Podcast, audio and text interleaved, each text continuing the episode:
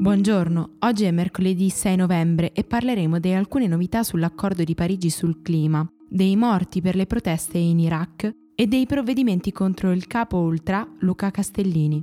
Questa è la nostra visione del mondo in 4 minuti.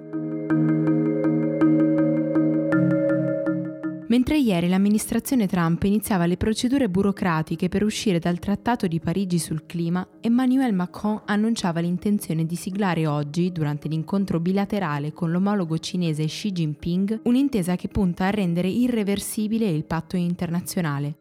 La cooperazione tra Cina e Unione Europea è fondamentale, ha spiegato l'inquilino dell'Eliseo, aggiungendo che se vogliamo raggiungere gli obiettivi fissati dall'accordo, dobbiamo incrementare i nostri sforzi per ridurre le emissioni.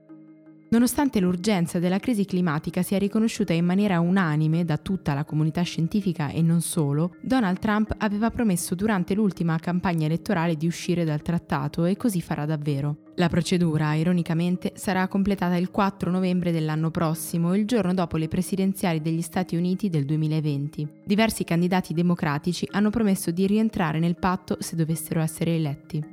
Gli Stati Uniti sono il paese che contribuisce maggiormente alle emissioni di gas serra, oltre che leader nell'estrazione di petrolio e gas. La mancanza di collaborazione da parte di Washington nella lotta al cambiamento climatico, dunque, mette davvero a rischio le sorti del pianeta. Dopo gli otto morti di inizio settimana, nella notte tra lunedì e martedì le forze dell'ordine irachene hanno sparato di nuovo contro i manifestanti, uccidendone altri cinque, uno dei quali stava partecipando ai funerali di una delle vittime. Dall'inizio delle proteste antigovernative a ottobre, oltre 260 cittadini iracheni sono rimasti uccisi. Il primo ministro Abdel Abdul Mahdi ha promesso di dimettersi se dovesse presentarsi un'alternativa alla sua figura, ma i manifestanti vogliono un ricambio dell'intera classe politica, che ritengono corrotta e troppo influenzata dalle potenze estere.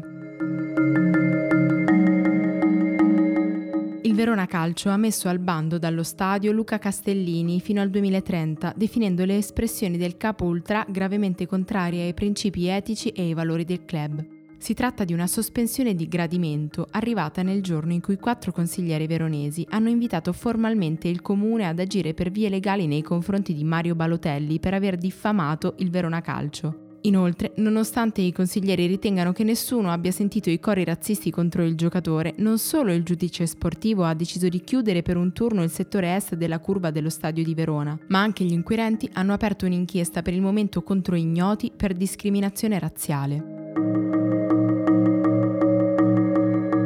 La Corte Suprema israeliana ha confermato l'espulsione del direttore locale di Human Rights Watch, Omar Shakir, già decisa alcuni mesi fa dal governo di Benjamin Netanyahu. Shakir, che avrà 20 giorni per lasciare il paese, è accusato di sostenere la campagna mondiale di boicottaggio, disinvestimento e sanzioni contro Israele. Esiste infatti una legge che permette di impedire l'ingresso o espellere persone che appoggiano apertamente questo movimento, che chiede la fine dell'occupazione dei territori palestinesi, la piena uguaglianza per i cittadini non ebrei e il rispetto del diritto al ritorno dei profughi palestinesi.